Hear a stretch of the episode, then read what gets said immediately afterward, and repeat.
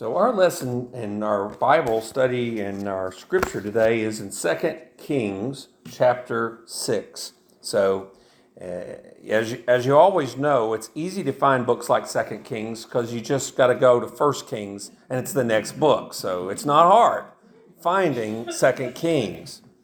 But it is in the first third of the Bible, nearly at the end of the first third of the Bible. 2 Kings chapter 6, verse 8. And this is one of my favorite stories in the Bible. I hope and pray that God gives us grace and wisdom as we look at it together. And let's let's pray that God will use this message to encourage us and also to establish our hearts in faith. 2 Kings chapter 6 verse 8. Now the king of Syria was making war against Israel, and he consulted with his servants saying, my camp will be in such and such a place. And the man of God sent to the king of Israel, saying, Beware that you do not pass this place, for the Syrians are coming down there. Then the king of Israel sent someone to the place of which the man of God had told him. Thus he warned him, and he was watchful there, not just once or twice. Therefore, the heart of the king of Syria was greatly troubled by this thing.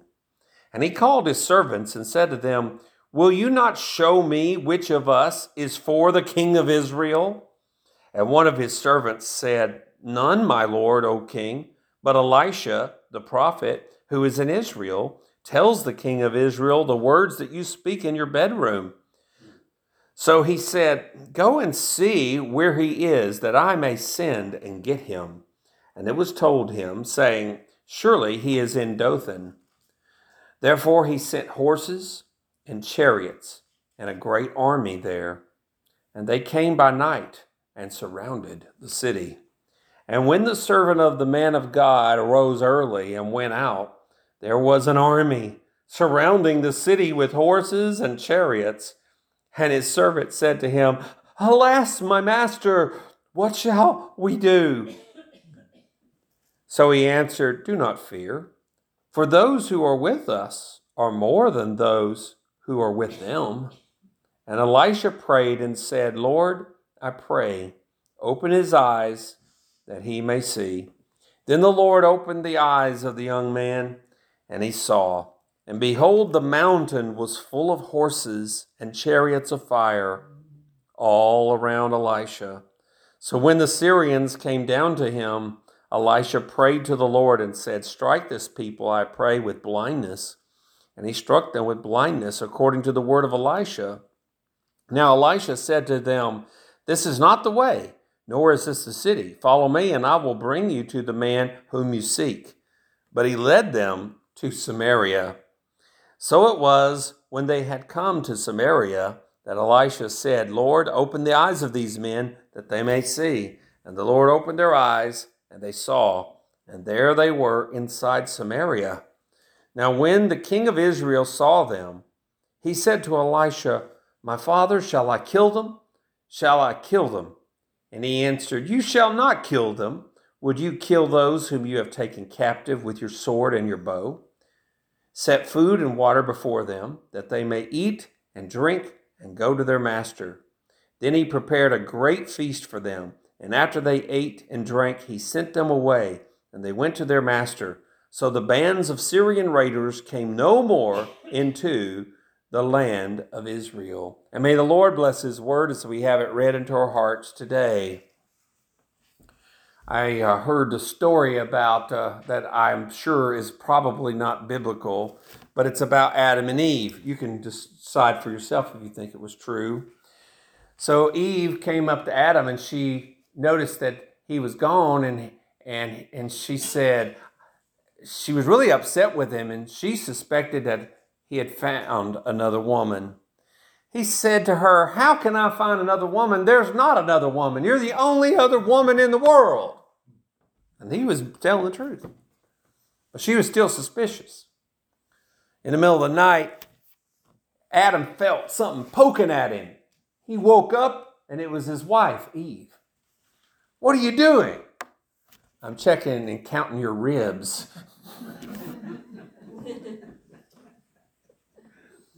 You've got to know a little bit about the Bible to get that one.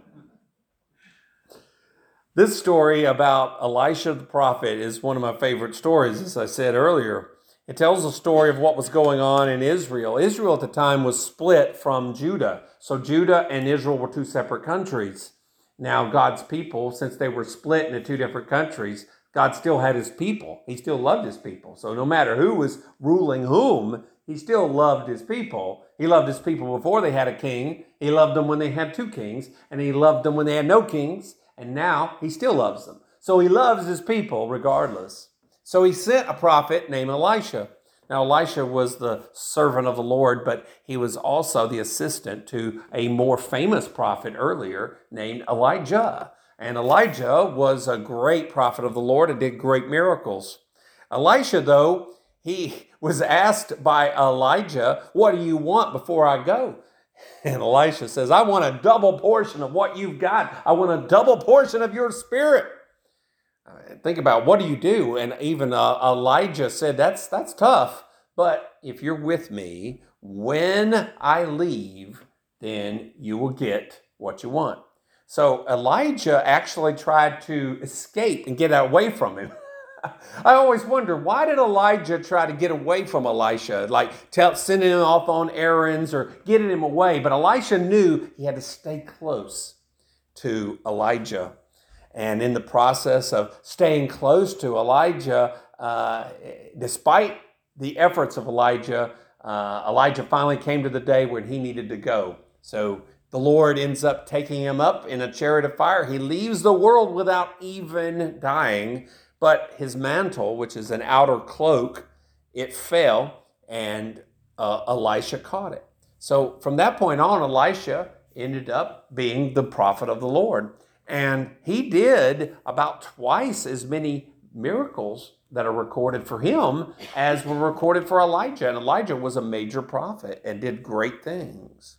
So Elisha is this man, and he is uh, uh, approached here by uh, an army. Now, why would an army seek out one person? Think about that for a moment. Why would an army seek out one person? They must have thought he was very important. And the reason is kind of obvious here, but you may not know it at first glance. But when you know the politics of the day, you'll be able to understand. So Israel's capital was located in Samaria, which later on we know as people who lived there being Samaritans, but they were a little different at that time. But these were Israelites living in Samaria. And the king of Israel was young at the time, and uh, he evidently gave some credit to uh, Elisha. And, and, and as a result of this, every time the king of Syria would threaten the, the people of Israel, Elisha would tell the king of Israel what they were trying. So the king of Israel could set up a trap and be on guard so that nothing the Syrians planned ever, ever succeeded. They literally, every time they came up with a plan, okay, we're going to get them this time. And sure enough, just like Wiley Coyote, it didn't matter. They were not going to win. The Roadrunner was going to get away. And, and that's, that got them thinking. This king says, oh, okay, I've had enough of this. we, I want to know which one of you is for the king of Israel because somebody is telling everything, all of our plans. So nothing was working for this king. It's then, and I don't know how they knew this, but somebody got the word because they had spies too. They had spies in Israel. They said, Hey, it's Elisha. He, he knows everything you say. He, he's telling the king of Israel what you say in your own bedroom. Well, if you've got that kind of intelligence, you're going to do pretty well in a battle or avoiding a battle. It's at that point that the king of Syria says, You know what? I'm going to have to get this guy. Notice that he doesn't say kill him, he says, Let's go get him because he thinks, well, if he's that valuable to the king of Israel, I'm thinking, hey, he'll be valuable for me. I, I think that's what the king of, of Syria, who's, who's headquartered in Damascus, uh, I think that that's what the king was thinking. So he sends a, a huge army. And that army surrounds that little village. It's called a city, but it's really a kind of a little town up on a hill. And they get there. Well, the servant of Elisha saw this, and it really scared him. I mean, he really was afraid, and you would be too. When you see all those soldiers, all those chariots camped around you, you might start worrying about your own safety. And it did panic him, and it caused him a great concern. And I think about this, this chapter and, and about what's going on. And I think today, in our day, we, we often, oftentimes, we worry about the forces of this world.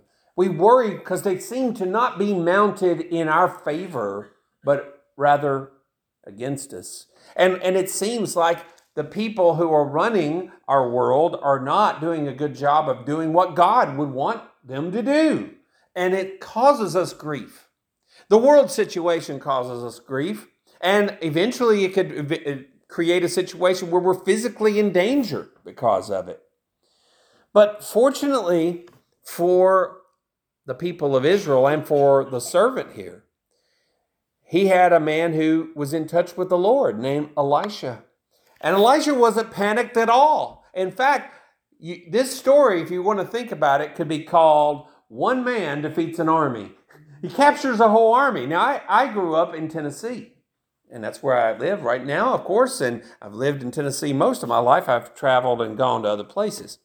But one of the great heroes I had as a young person was Sergeant York or Alvin C. York. Now, Alvin York, if you've watched the movie, you know a lot about it, although some of the details, of course, are Hollywood rather than fact. But, but the fact is, Alvin York was a great military hero. He, he eventually, originally, he had uh, lived a life like many people do. He lived kind of a wild life.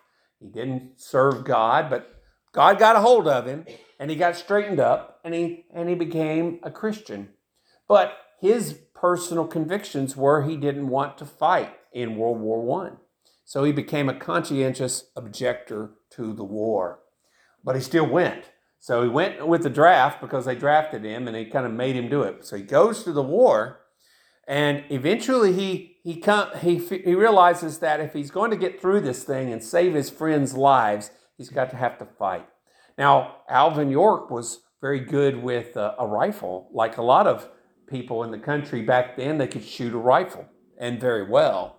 So he was, he didn't need to be taught how to shoot a rifle, and he did a very good job. But he single handedly caught and captured uh, a lot of men and then he and his uh, platoon ended up bringing back over a hundred prisoners after they captured them.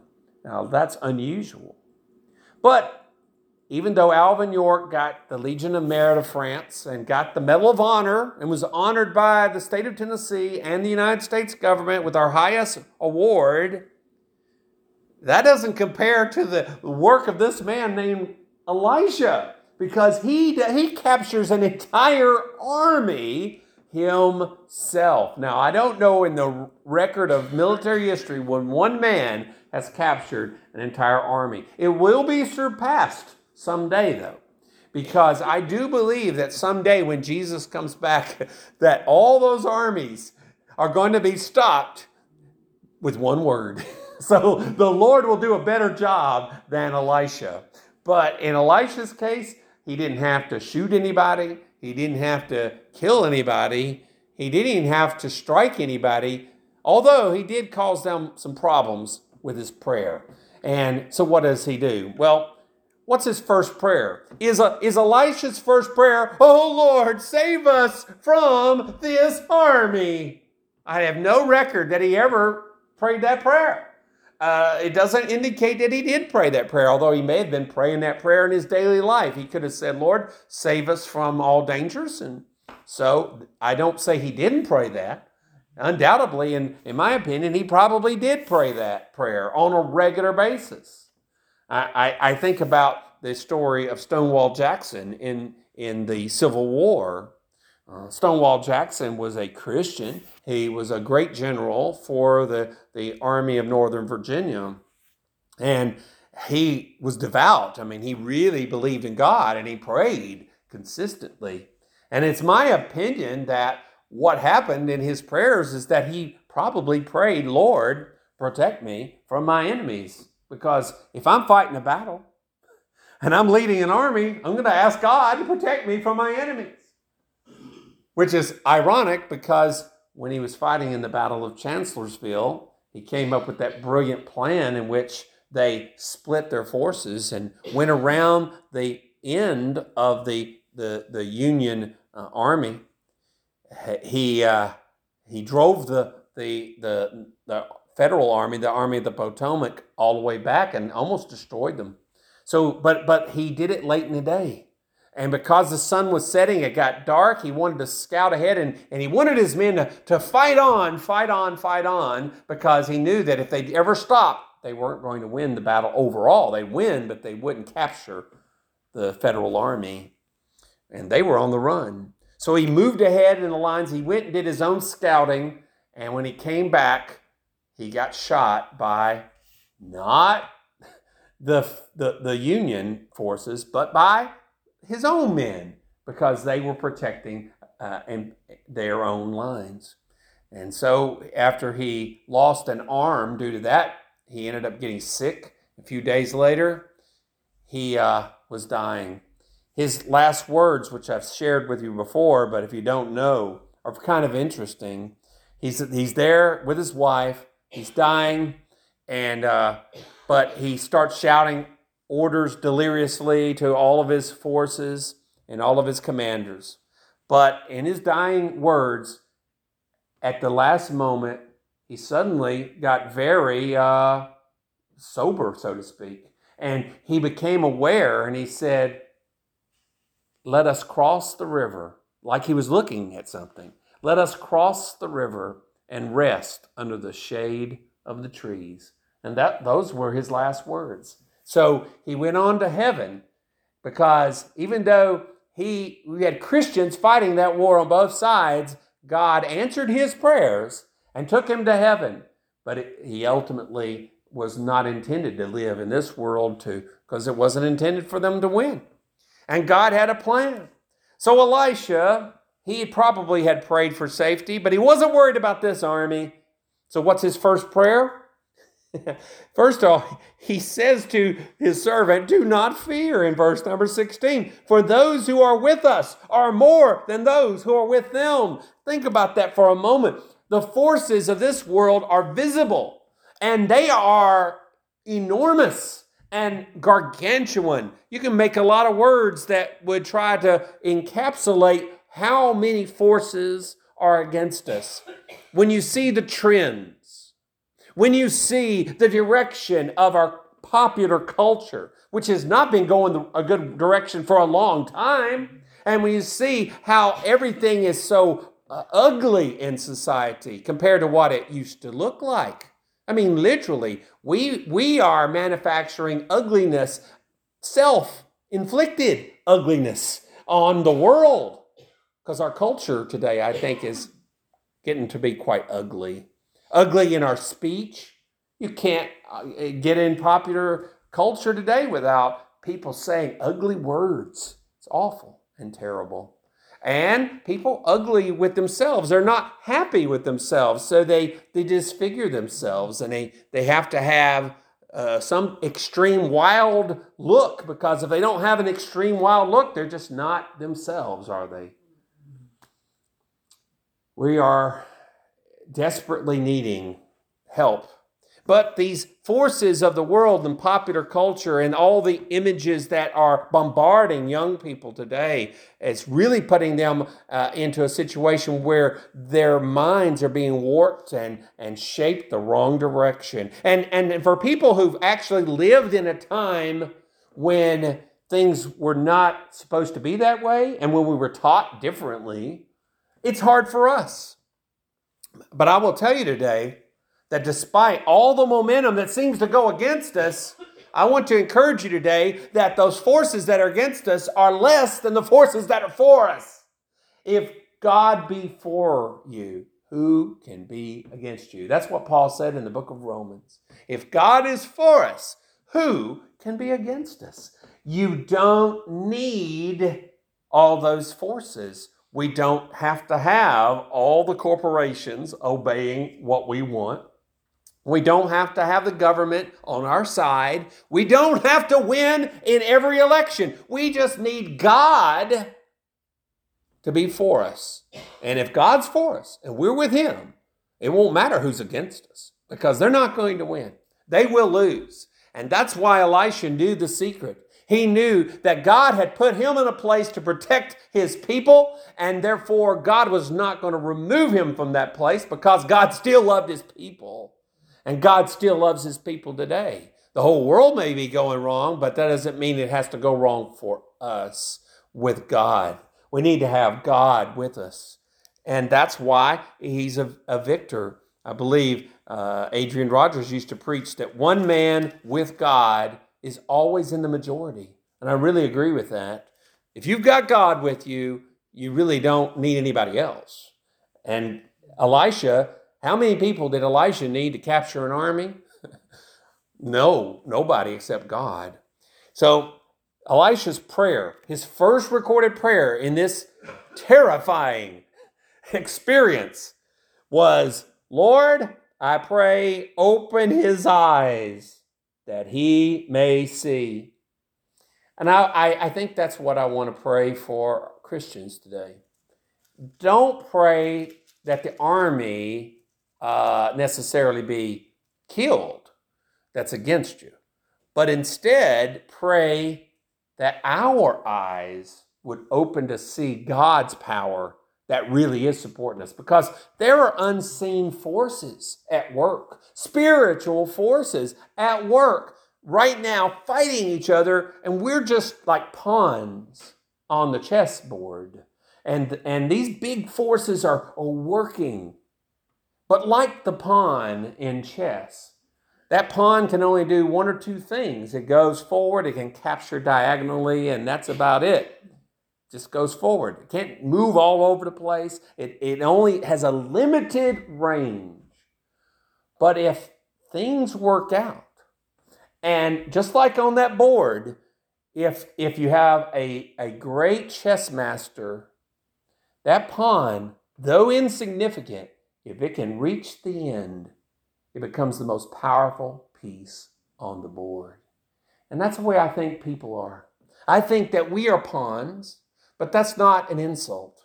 Because God, I think, is going to clear the way for us and He's going to move our lives so that we end up getting to the end. And when we get to the end, and notice it doesn't happen one step before, but it's at the end when we are elevated to the most powerful piece on the board. Elisha knew this. And he prayed not necessarily that he would defeat that army, but that the eyes of his servant would be open. And the rest of this, because eh, that's the big climax, because what's going to happen is he prays, and then the Lord opened the eyes of the young man, and he saw, and behold, the mountain was full of horses and chariots of fire all around Elisha. So he sees the angels surrounding him he is protected after all. So, when the Syrians came down to him, Elisha prayed to the Lord, Strike this people, but he didn't kill them. You know, he had compassion for these soldiers, which is, uh, he, he, he was in his rights to kill them, but he, he had compassion with, for them. He wanted to send a message. So he says, Strike these, this people, I pray, with blindness and then they got blind. And then he told them, after they all couldn't see, he says, Y'all hold on, basically, hold on to one another, and you follow me, and I'll take you where you want to go. So he takes them all the way to the capital of Israel, Samaria. And, and the king of Israel's like, What have you done? Uh, should I kill all these men that you've captured? And that's when Elisha has sympathy. He says, No, you're not going to. If you capture somebody, you're going to treat them with dignity and respect, treat them well. So they, they had a good meal and he provided for them. And after that, he also prayed too, uh, in, at, at this point, that they would see again. And they, they, they saw. And they got well, and then went back home. And guess what? No, the king of Syria didn't go fight them anymore. He says, I'm through with them. Uh, if one man can capture one of my armies, I'm not going to play around with him. What a lesson. I hope that God uses that one little incident to help us in our lives. Help us today. And that's kind of my prayer that God would help us to realize that it only takes one of us, if, it, if we're right with God, to fight the battle, because we don't have to fight the battle. We got forces fighting it for us, but we need to be right with God ourselves. Because if Elisha had not had faith, if he was a man who was doing wrong, if he was a man who was a, a, a cheat, he would not have made it. But he was a godly man. He was close with the Lord, and God kept faith with him. And God will keep faith with you too, no matter what forces are against you. So I say to you that you may feel like you're the servant here. I don't see it. Don't, don't worry. There's an Elisha out there. If you'll listen, they'll pray and you'll be able to see. Let's go to the Lord in prayer. Lord, I thank you that though the world seems to be against us, would you help us to not look at that, but to see who's for us? Help Christians today learn that you are more powerful than the world. And what is the victory that overcomes the world? Even our faith. So thank you, Lord, for the faith that overcomes the world. And thank you through, that through Jesus Christ, we have victory forever. And it's in His name we pray. Amen.